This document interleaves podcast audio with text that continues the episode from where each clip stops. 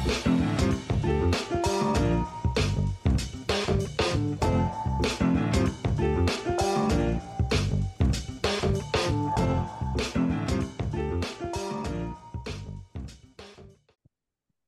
to the Dynasty Think Tank. I'm Chad Parsons. He is Jordan McNamara, and we share our research, experience, and acumen to build dynasty winners and unlock ceiling outcomes. Now is the time to seek elite results. Jordan took some quotes uh, from Dynasty Twitter. That's always dangerous. Um, I wanted to ask your opinion on something because without uh, mentioning specifics, maybe you want to mention specifics, and hopefully this doesn't take up all three big three thoughts. It's just a big one. But uh, what do you think about sharing message board or league chat dialogue on social media?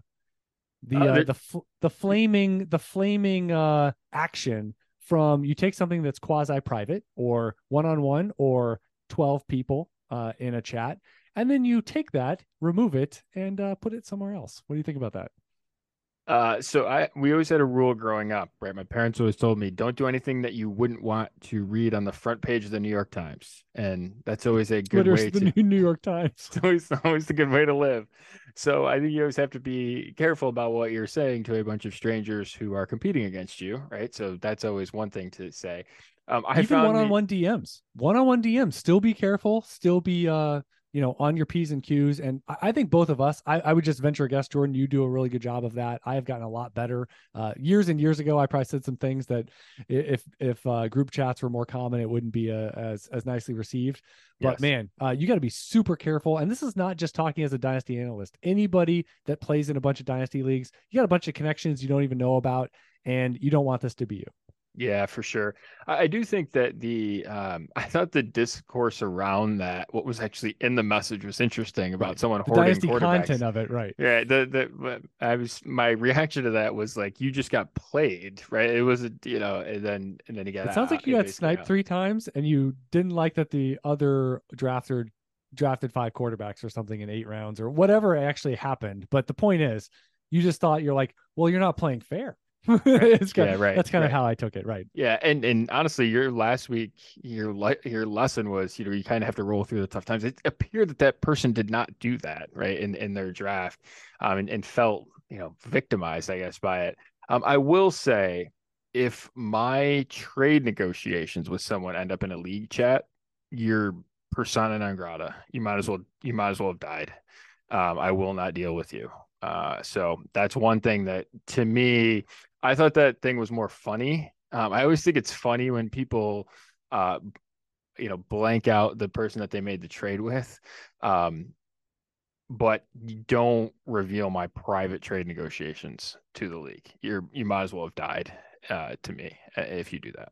Yeah, I think I think when you share offers, like look at this wackadoodle, look at what right. he offered me, and you know I offered this, and this is what he sent back, and you start airing that. I think that's different than creating a poll. Like if you want to create a poll and it's like which side do you prefer and if it ends up 90-10 or whatever, I think that's completely different than literally screenshotting whether you exit out or not and you start saying, you know, look at this crappy offer or what I find uh pretty below below bar is when you start doing that in the league chat. You know, when when like let's say someone says uh you know, I'm selling a certain player and you say offer sent, you know, or let's just this is a random dialogue.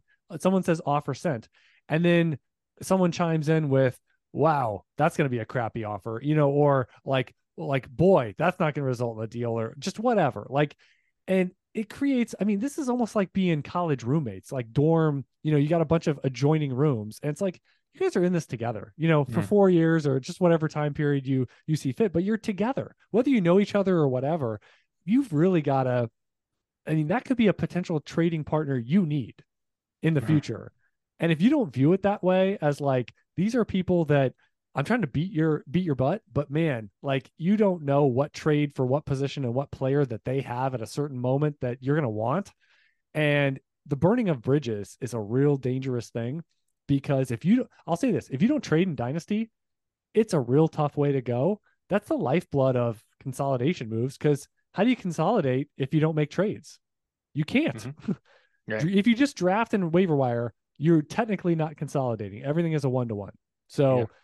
you need somebody to be in a rebuild or fire sale at some point. And if they're like, that guy's a jackwagon and and that is not a trade partner for you, you're going to miss out. And guess what? One of the other 10 are going to benefit. So be really careful. Like I am super careful now to not be I'm a level like two snarky at most out of 10 on, on replies on message. I, I really just say, you know, I value player more by himself alone, you know, than that package, or I would need a, a much better top piece. Like I have generic cut and paste replies now, but I think it's important to add a comment and show you're engaged or extend a counter offer. I think it's all those things are important, but man, there's a lot of diplomacy, Jordan, that I did not know 10 years ago in Dynasty now that I'm getting a little older and it's more of a business.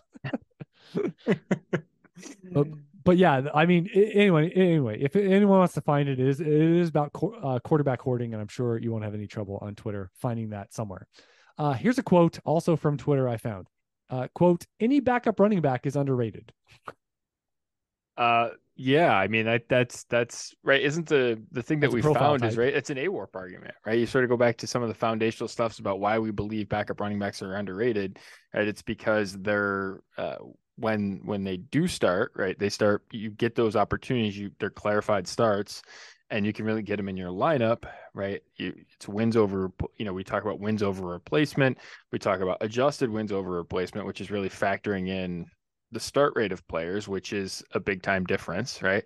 Because you're able to get this the peak weeks for running backs in, right? You talk about the Latavius Murray two week stretch a couple of years ago, right? He was in your lineup when that happened, right? Where you get guys like, you know, Keke Coutee is always the great example for me, right, might have been more quote valuable in dynasty, but all of his peak weeks were not in your lineup, right? He was like he had three or four peak weeks. I think it was his rookie season, and he was started 10% of the time. And then after the peak week, it jumped up to being you know 70% start rate. And then he had three straight weeks of poor performance and it dwindled each week down, back down to 10% and then at 10% he had a 20 point game. And it was it's it's it's, uh, it's a um, yo-yo. It's amazing yeah. it's hilarious to see start rate where it's like okay they missed on the 20 point game. Boom. He jumps up to actually people putting him in some lineups. Yep. he puts up four Okay, back down. Okay, well that didn't work out. But then you look at the end of the year. I love the MFL feature where it says starter points. I think it's uh-huh. so you actually see the number of times you put a player in your lineup. You see what they actually scored, and some of these players were like, oh, you know, that's a good player. Well, you started him four times. His average points per game six. Yeah. Well, so good player. He might average ten points on the year, but the times you needed him or started him, or you're like whack a mole. This is the time didn't produce, and so that's where what's his actual value to you? Like I almost think it's like an adjusted, we call it, you know, it's adjusted wins over replacement, but I almost wonder if it's like you had your adjusted rankings. Like you go across mm-hmm. your aggregate, all your leagues, and you actually have the points per game when they were in your lineup. And I think it'd be fascinating to stack up, you know, any position and say, wow, you know, this guy was actually wide receiver 60 on my board, but yet he finished at wide receiver 30 in aggregate, which just means tough to predict when to start him. When I actually had to have him, didn't work out. And I actually was thinking while you were talking, you know, just knowing nothing else, I mean, would you rather have wide receiver 80 or running back 80? Just, you know, if you had to hold them the whole year, you'd rather have running back 80. Running back 80. Because yeah. because you're not going to get first round pedigree for wide receiver 80. You're going to get a guy that's at least probably in the top three of their depth chart at running back. And he's got a chance. Right. Chance for a clarified start. Good look at a clarified start out of wide receiver 80 ever. Right. Yeah, Any I mean that's where Damien Williams. That's where I mean guys have come hmm. from there and, and been consequential players in Dynasty from running you might find a running back too. Also, I mean, right. I don't know where Malik Davis is right now, but you have these cross sections of time where it's like I got a backup running back, I got a number two guy. Right. So yeah, who's to say? And that that can even be running back eighty, like December fifteenth. You know what I mean? Like I mean, that was you go back to that Damien Williams. I mean, he was legitimately in early December of that year was an afterthought, and then he cashed checks, right? Big checks. The one week that that Spencer Ware needed to be healthy, narrator. He was not. He was not. Sharply, it shifted to Damien Williams, and that was parlayed into future. Uh, it wasn't just a one or two week thing. Uh, he yes, had legs, dynasty legs. All right, last one here. We got Brandon Aiyuk would be a top twelve wide receiver if he wasn't in San Francisco. Yeah, I, I think I disagree with that. Um, and this is like a, a classic. Uh, to me, it's kind of like a classic a place where I don't really debate a ton, right? Instead of trying to figure out, you know, would he be top, you know, would he be 10 or 16 or whatever, I kind of let the market make those decisions for me. And that's a flat enough range where I don't really pick a ton of favorites. Uh, so I will say, like, there is some narrative out there, and there's some sort of advanced data that would suggest that he's really underrated. Uh, just statistically, I, I don't think that that's uh, that true. Like he's got a 91st percentile career PFF grade, for example. Uh, yards per route run, he's an 86 percentile guy, 78th percentile in terms of targets per route run. So he's a good player. Um, you look at as well points per route run, uh, PPR points per route run. He's an 82nd percentile guy. So again, good player. Uh, I don't think he's a top 12 guy, right? I wouldn't take him in the top 12, right? I would. There's a lot of similar profiles to him. I would just kind of wait on. Uh, so that might be cheating the answer a little bit, but it might be cheating the, the question a little bit. But uh, that's kind of how I view the position generally. Well, there's a lot of variables. I would say this: he's underrated. He's going in the wide receiver 30s a lot in these startups I've seen, and I, I think in one of the two drafts I've done in the past month, I've drafted him. So obviously, I like him plenty. I have him uh, over that wide receiver 30 to 35 if we use that as a vantage point. Um, I will say the 1.75 yards per route run is not you know an elite number. It's a good number. Um, you know, it's a uh, you know Terry McLaurin minus sort of number. It's very good. It's good. It's posting. It's not a guy that's going to lose his job anytime soon. I would say this. Yes, competition for targets, but you have Kittle and you have Deebo Samuel, guys that have been prone to missing time. So I would I would hearken. I would I would I interested to see what a figure would be of what percent of of Aiyuk's recent games have been with all three guys healthy versus at least one guy out you know, and I bet there's a decent sample size. So I think you throw that out a little bit. And guess what? Both of those other guys are good too. The other thing I would say is, oh, 49ers suck at quarterback. Okay, well, they have uh, you know, a puppet master that's pretty good at getting quarterback play. So when you say that they have bad quarterbacks, let's not assume that Brandon Aiyuk is going over to an elite quarterback. There's a lot of similar to San Francisco, if not worse than San Francisco, aggregate passing game. You know, how do you feel about the pulse there? So that's the other thing. And uh, Deebo is not really used like a number one. So in, in practice, in pure wide receiver land, he kind of is the wide receiver one. So there's a lot of positives there. And I would hate to besmirch, you know, with just saying like San Francisco is bad, Aiyuk could be better elsewhere. Like I just don't like the vibe of that quote really, because he could go to a lot of situations and be the clear number two behind an absolute alpha. And I think Aiyuk kind of lives in this zone of alpha adjacent. You know, like he's he's really good, but like is McLaurin an alpha? Like we could pick out these guys. You know, is DJ Moore an alpha? Like I think these are awesome number twos. They can moonlight as number ones. They can be weak number ones. But I don't think they're a guy that just tilts offenses and passing games. So Aiyuk's in that zone. I think he's really good. He has upside beyond what we've seen. But I, I think to to say San Francisco is a bad spot for him, I think you got to be careful with that. Yeah, and and like Jimmy Garoppolo is the career leader, like the active leader in yards per attempt. Yeah. I mean, I mean, on his career. Look at the start right? Purdy had, right? Barely right. drafted. Look at what Purdy did in the games he played. And you know what? You should be rooting for Purdy right now. If you're yeah. an Aiyuk owner, root for Purdy. Purdy for week one, almost like for mayor, because that start he was on, rarefied air. And you could say it's all contrived by situation and he's the perfect player for situation fit. Who cares? Yeah, right. Who cares? I loved your I loved your tweet by the way of of predicting what was it? Uh something about Kirk Cousins 2024 and the 49ers. He's more likely than Trey Lance. By the way, I put Trey Lance as as as like a zero percent probability, right? Like of being what 2024 starter for San Francisco. For like I think I yeah, think he's he's persona non grata there basically. Yeah. Um, I did look up while you were talking.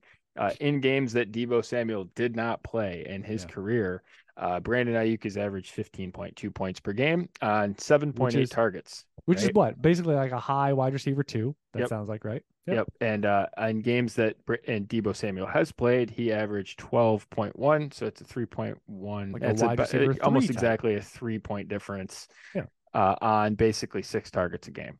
Right. All right. So there is a difference.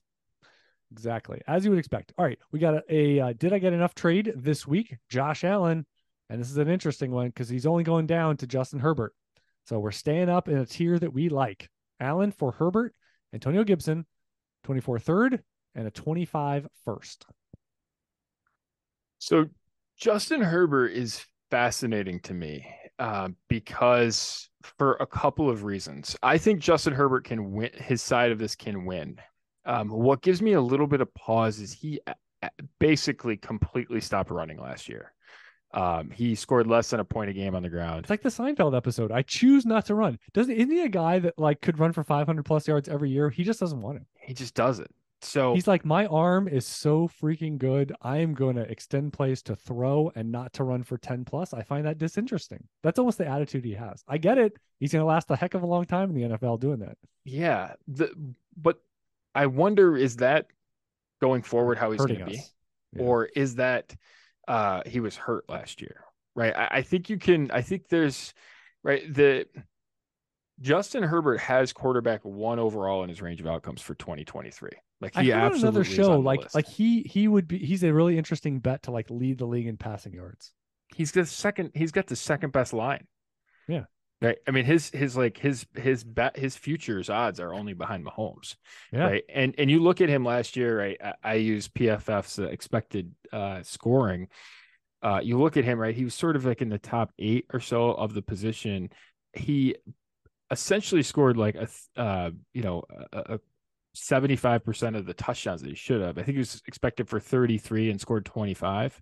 Right. So it's a pretty big drop. And he didn't run. So and he played a lot of that time with Austin Ekeler as his best receiver, right? So all of it, and he threw for more than 4,500 yards, right? So imagine him with Allen Williams and Quentin Johnston yes, all healthy. Yes, uh, Ekeler ever getting ignored by coverage, right? imagine, and, imagine all of this. And Andy gets a little bit of, I'll use your phrase, a little bit of touchdown puck luck, right? Yeah. Instead of going from being basically eight touchdowns under expectation to go and maybe four or five over. And I'm not, yeah. I don't even need eight over. I need four or five over. And all of a sudden you've got a, you've got a 5,000 yard passer who's throwing for, you know, 38 touchdowns yeah. and, you know, maybe he's kicking in a couple of points a game in the running game. Like that is the recipe to be the quarterback one overall.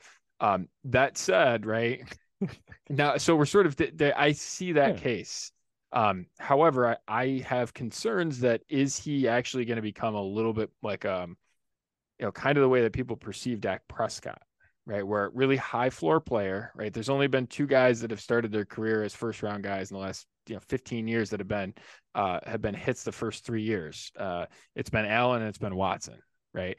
I think there's a like that's a really really high floor, assuming he stays out of massage parlors. Uh, if he's got the high floor, he might not have that ceiling, right? I think that's a that's a legitimate question, and we know Allen has that. So well, yeah, and, and, what are you really getting? You're getting a first two years from now, which again, a first is a first, and you mm-hmm. can use that. But does that make it worth? It's an Allen first, by the way. It's yeah, Allen and first. so Allen, you've got you you have no you're paying for the question, right? Like you're getting the benefit for the question.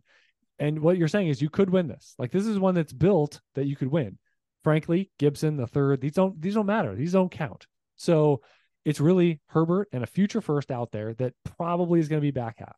And so I personally like I mean, I use this as a you would love to get both these guys in a startup. So I, am thinking about it in a startup draft. Well, but moving up to 101 or 102 and you're paying a, a first two years out, I think typically you do that. Mm-hmm. When you can get all the way up and you get your choice, uh, you know, you get those two guys you do that type of trade. And then you worry about trading up into 105 or getting Dak later or, you know, doing QB2 a different way as opposed to Herbert's your QB1. I think you figure out the after effects later. So this, you get Allen, you, you're down a first, but you know what? You might still have your 24 first. Who's you, you might be already having a stud quarterback. You're like, well, I got Herbert and Mahomes. Well, now I got Herbert and Allen, you right, know? Right. So, so I just think this is the stepping stone that you do in a league to where the strong get stronger and you really didn't give up much. Because again, you painted a really good picture for Herbert and the whys on how this could work. Coulda, woulda, shoulda. The point is something different has to happen. Right now it's Allen today, Allen tomorrow, Allen forever. And he's like, come get me. He mm-hmm. runs. We actually want him to run less, right? Jordan, just a little less, a little less like Cam Newton. That'd be awesome. Yeah, so don't we don't need to, to hurdle guys. That. Don't need to hurdle guys. So don't Herbert's DNA is not that. And yeah. so for him to you have to be so diabolically good as a passer. Herbert is, but things could be changing. Two years from now, Mike Williams not there, Keenan Allen not there. Is Quentin Johnston a thing? Next like, year, that could be the case. Right, exactly. Right. And Ekeler is going to be at that age 30 or whatever. So just right. are they going to draft well, you know, and continue like Allen drags people. Herbert can drag people too, but his situation could be changing. So you just got to be careful you know, just right now as it sets up, both of them could be having changes over the next 12 to 24 months and what's around them. So you just yes. got to be careful. All right, let's do one more. And this is a stock league. We got Mark Andrews for a couple firsts. Mark Andrews, Zamir White. Sorry, Mark Andrews for Zamir White, 111 and a 24 first. Uh, so this comes back and kind of looks at right. You you can apply some rules to this. You have a future first, right? You really in Superflex, I say you really shouldn't trade a future first unless you're getting, you know, really a top 30 guy. You know, it's a little bit fuzzier on that, right? So, you know, but you really should be shooting to spend those first on top 30 guys. Um, Andrews certainly qualifies. I, it's it's less in non superflex, right? It's probably 20 or so, but Andrews is in that tier. Um, I will say, right, Zamir White isn't really relevant to this conversation. Uh, 111 is what like this year's Zamir White type profile, right? And and and this and you're paying a future first on a team that frankly you expect to contend, right? You've got Andrews, um, and and that like I'm fine uh, paying that for Andrews. Summer Mark yeah. Andrews, by the way. I'm going to do an office hours on Mark Andrews, by the way. So just there just have at it. Strap in. It might be a half hour. the yeah, I think I think the way on face value, you can have little statements where you go, no tight ends worth two firsts, you know, and you make all these like declarations. And I think the more you, the more we go, Jordan, we would say it depends. You know, we get to because if you're a strong team, and you could easily in this situation, you're like, I'm stocked up everywhere. What I don't have is the difference maker at tight end, and you might have tried 111 and something lighter than a first to try to get Kelsey, maybe. I mean, you might have tried other things, but the point is, there's only one or two marketplaces with teams that have those top tight ends. And if you don't have one, again, you're given 111. You're probably filling one of your only weaknesses here with a, a guy that can lap the position. And you're you're paying a first that's probably late. It's one quarterback you're not guaranteed anything late in the first in a one quarterback. That can go completely sideways. I found myself myself trading those picks away so often. You can factor that in. You can factor that into a, a veteran wide receiver or whatever, but you still didn't get the tight end under that prism. So I think you're filling a, a, a need, uh, probably a vacancy that you have few of. It's in a format where those late firsts, I'm not going to say they're monopoly dollars, but you throw them around a lot more than in Superflex. And you're making an exception. I mean, try to trade 111 and a future first for a small collection of wide receivers. You might make this impact for the position argument. You're not getting these deals done, not even close. You can't trade two firsts and Zamir White or even three Zamir Whites for Justin Jefferson. You can't, you know, make a deal like this. You just can't. So you're improving your lineup. You're using the fun money you have to actually improve your team in the one way you probably have. You're like, you know, I got a top six, top five, top six quarterback. I'm not going to pay a first to upgrade within that, you know, and you say, I'm good enough at quarter, I'm good enough at the other positions. I don't have the tight end, and it's just a small market. So to me, it, it, it's very reasonable. This isn't 104 and a 24 first. This mm-hmm. isn't, you know, you're not going into a zone where you're like, you could lose this on. I don't think 111 is going to beat Andrews, and now you're already advancing to next year. So right. Right. It sounds like a lot, but it really isn't because you're probably projecting both picks. At least one of them you already know is late. So yeah. By the way, Brock Bowers has dominated college football the last two years as a tight end at the University of Georgia, and Todd Monken was his offensive coordinator, who, by the way, now calling plays for Mark Andrews in Baltimore. Yeah. So yeah, Lord help the whole the whole dynasty landscape if uh, they're they're neutral passing expectation, right? Oh my god, I can't. I just like it's worth. I'll just point out as well. Like since 2011, the only tight end to finish his tight end one with a negative passing expectation for his team is Mark Andrews, and those guys on average, it's like six percent over expectation is the average tight end one team. Right. I heard some I stat mean, about how seldomly you get guys like Mark Andrews pass block, you know, just blocking. I mean, he, he's running he routes. He's less last year than he he has blocked the same amount of times in pass. Uh, uh, he is he is has the same amount of pass blocks in his career, according to PFF, as Ben Skowronek, who's a receiver for the Rams, had last year. Yeah. Right. And I mean, it's just crazy, right? I mean, and all you had to do was awesome. watch Oklahoma games to see that that's exactly how Mark Andrews was used in college. And the Baltimore Ravens took him, as they typically do, and go, "What can this guy do?" We're going to do that. Yeah. and they got him in the third round, which is crazy sauce. And you just look at, guess what? They they also took Lamar Jackson on spec in the late first round. Be like, what does this guy do? I don't know, make plays. Let's yeah. start doing that. Let's start making plays that Joe Flacco can't even dream of making. They took and them both they, over Hayden after Hayden Hurst. Right. Right. I saw a great quote. To Oh, just Jordan, let's ignore that one. That really takes the water bed water out of the water bed from from my argument here. Yeah. Um, it- I, I saw a quote today saying, you know, Mark Andrews has the most uh, competition for targets in his entire career. I was like, oh, wait a second. Okay, this that's like saying, you know, I, th- listen, th- everything revolves around the sun, right? It doesn't matter what the, you know, to the sun, it doesn't matter what the what the weather on Earth is on any given day, right? Because it's the sun, right? And that and Mark Andrews is the sun of the of this offense, right? Everything revolves around it. Doesn't it feel like Baltimore? The one thing I will say is is Baltimore took J.K. Dobbins, who has some good receiving stuff, and they're like, nah, that's not for us. So I, I do wonder they, they should be the team that takes like DeWayne McBride, you know, in the seventh round. like that's more their speed. is is find the Gus Edwards, find the DeWayne McBride, like keep going down that rabbit hole because now you're optimizing the position. So yeah, Hayden Hurst. I do wonder what would happen. Hayden Hurst, completely healthy, never an injury. How long? How many hours do you think he holds off Mark Andrews? 18 How many maybe? more hours? 18 more hours, maybe another whole day. He's a top that depth chart. Week one, he's like he would have made it to week one. Mark Andrews would have gone three for 35 in the secondary tight end role. Be like, that's it.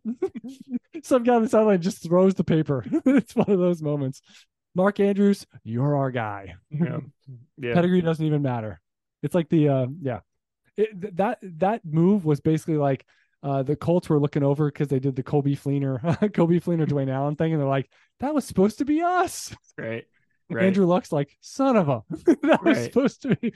Mark Andrews was supposed to be our outcome there for taking double dipping two tight ends. Well, it's like Tyreek Hill. It was the same way. Right. Tyreek Hill was actually drafted after Demarcus Robinson was in that draft. No one remembers Yeah. that, but he was actually the second wide receiver that they drafted that year. This So, is like the Kirk Cousins thing. You take, Right. you double the position, and you double your chances of getting something right. Yeah. The blind mosquito finding something. yeah, just it's the to Green Bay something. play. Baltimore does it, and Baltimore did it, you know, with with tight ends Yeah. since then as well. So it's interesting.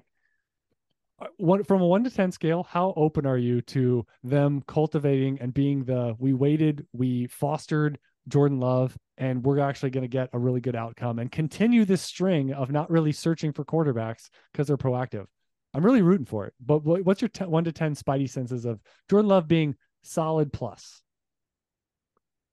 Uh, I think Lafleur is like the real deal as a coach, uh, and I don't think this offense struggles as much losing Rodgers. It's worth noting that Rodgers leaves them on kind of a down note, right? This wasn't he didn't leave them MVP Rodgers. he left them as as basically one of the worst years of his career.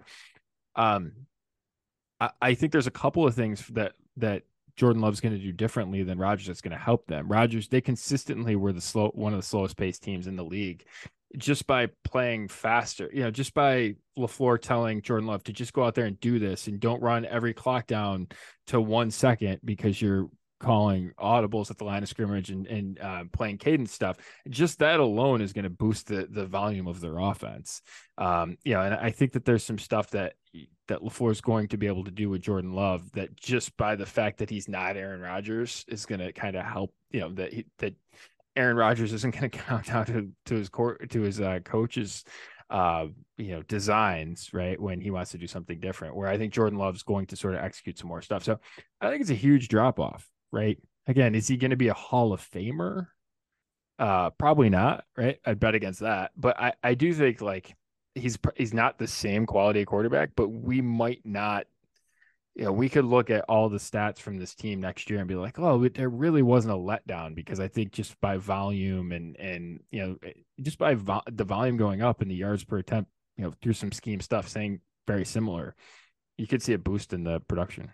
You're also getting an extra year, you know, for Christian Watson, who had a partial offseason slash season. He, you know, I think a lot of people forget he missed the beginning part. Romeo Doubs, you know, didn't really get on track. Day three guy, you know, a lot of times takes more seasoning. They added Jayden Reed. They got two rookie tight ends. Hopefully they can mishmash together, provide something that they didn't get from the position. Still got two strong running backs. So you could argue that the situation for the quarterback is actually better this year. Intriguing situation and a gettable and frankly well crowded uh, division there for the Packers. Want to mention on the premium side of Dynasty Think Tank this week, and go over to patreon.com slash Dynasty Think Tank. And what we're doing this summer is a full series uh, deep. If you remember Jordan Chad from years ago, we cut our teeth. Well, we also talked college, but we talked about Dynasty running backs and the weekly machinations for hours on end. Well, we're back doing that as a series. You're getting uh, four teams by division every single week this summer, getting you ready for setting the, t- the table for August, September. Get this position right and optimized on your Dynasty depth chart. It's going to do a world of good for your ROI and results and making your way through uh, all the injuries, um, all all the lineup spots you need to fill with maybe not auto start players that you know today. So we're going through those depth charts, working our way now through the NFC, AFC already in the books. You get all that by signing up, supporting us at Patreon, where we wanted to keep recording. Uh, Football Guys platform was not going to be an option for us past the NFL draft. We started our own Dynasty Think Tank. Thank you so much for supporting us, and you get office hours. It's basically like an Audible. Uh, Jordan and I will, will record a solo show to provide some supplemental value. You also hear after uh, hours, which is additional stories that we're going to end up sharing football, football adjacent, life adjacent uh, here for us. So all those things you're going to get as bonus Patreon content only. That beyond this show, if you enjoy this show, you want more Dynasty, you want more stories, you want more Jordan and Chad, you're going to get that at patreon.com/slash Dynasty Think Tank. Thanks so much for listening this week. Follow us on Twitter at Chad Parsons NFL, at McNamara Dynasty. Plus, we have our own Dynasty content platforms, analyticsofdynasty.com, uthdynasty.com. And as always, with your Dynasty teams, unlock your ceiling and seek elite results.